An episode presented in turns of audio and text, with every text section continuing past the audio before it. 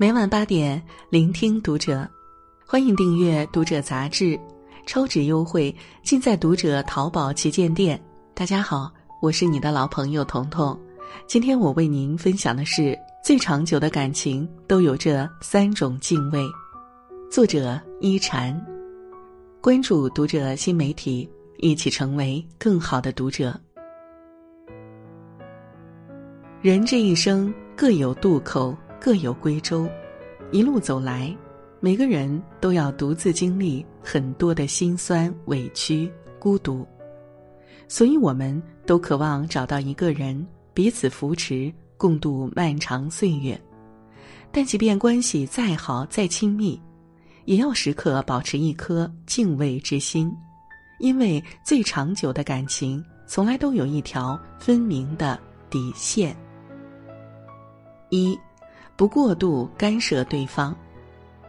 网上有个话题：保持分寸感有多重要？一条高赞回答说：“每个人都有各自的经历，若不能感同身受，起码要做到不过分干涉。”的确，任何关系都有不可逾越的界限，保持一定的分寸感，知道什么话该说，什么不该，什么事儿能做，什么不能。关系才会更长久。纪伯伦《先知》里有句话说得好：“要站在一处，却不要太密耳，因为店里的柱子也是分立在两旁，橡树和松柏也不在彼此的树荫中生长。”深以为然。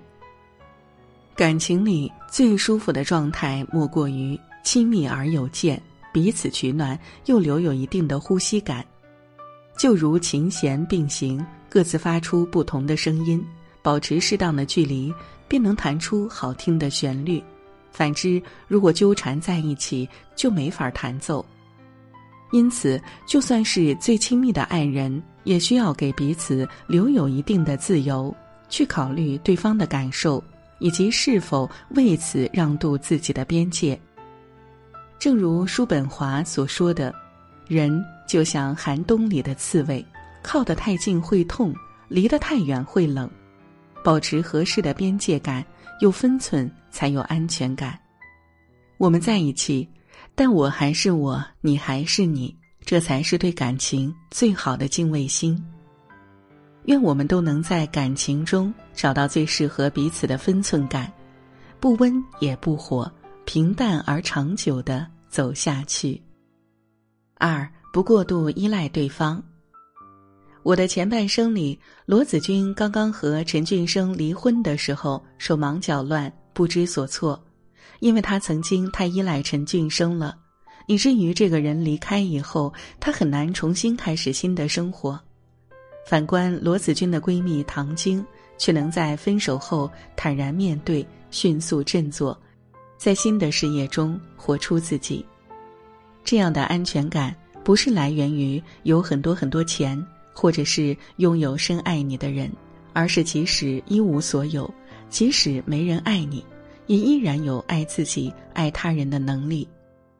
一个不依赖任何人的人，内心一定有足够的力量抵抗未知，因为拥有足够多的自我认同感和安全感，内在的感情充盈而丰沛的流动，于是能爱人且自爱。托尔斯泰说：“我们平等的相爱，因为我们互相了解、互相尊重。人生很难，没有谁会永远为你买单。你的人生除了你自己，没有谁能完全负担。那些你想去的远方、想要实现的梦想，寄托在别人身上，永远是不现实的。只有靠自己，才永远不会输。”最好的爱情，不是有一个人愿意对你说“往后余生我养你”，而是你拼尽全力的努力，直到有一天遇见那个和你势均力敌的人，能够互相成就，彼此依靠。但愿你这一世能找到可靠的伴侣，也能找回独立坚强的自己，让你即使在暴风雨中也能处变不惊。三，不暗自揣测对方。有这样一个故事：狮子和老虎之间爆发了一场激烈的冲突，到最后两败俱伤。